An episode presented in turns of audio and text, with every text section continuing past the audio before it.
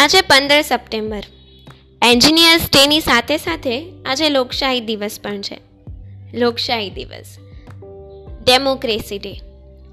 લોકોનું, લોકો વડે અને લોકો માટે ચાલતું શાસન એટલે લોકશાહી.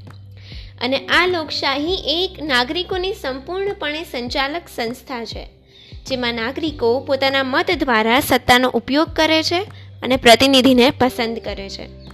ફ્રીડમ ઓફ વર્લ્ડ બે હજાર સોળના સર્વેક્ષણ મુજબ બે હજાર પંદરના વર્ષ દરમિયાન આપણો દેશ સંપૂર્ણ લોકશાહી દેશ હતો.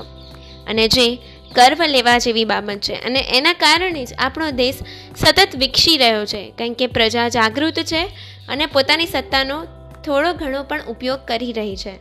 લોકશાહી બધા જ દેશોને પોતાના હિતોને જાળવવા માટે સમજાવે છે. સંઘર્ષ કરે છે અને લોકોને જૂથની સત્તાના નિયમો સ્થાપિત કરી આપે છે.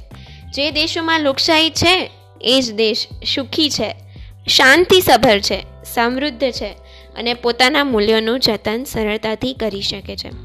તો આપણો દેશ પણ લોકશાહી દેશ છે અને લોકશાહી દેશ તરીકે ટકશે ક્યાં સુધી? જ્યાં સુધી આપણે જાગૃત રહીશું. આપણે આપણી લોકશાહી સત્તાનો ઉપયોગ કરીશું અને આપણે આ સત્તાના ઉપયોગ દ્વારા યોગ્ય નિર્ણય લઈશું, સરકારની યોજનાઓ અંગે જાગૃત રહીશું, પોતાના મતનો સંપૂર્ણ સુયોગ્ય ઉપયોગ કરીશું, ત્યારે જ આપણી લોકશાહી ટકી રહેશે.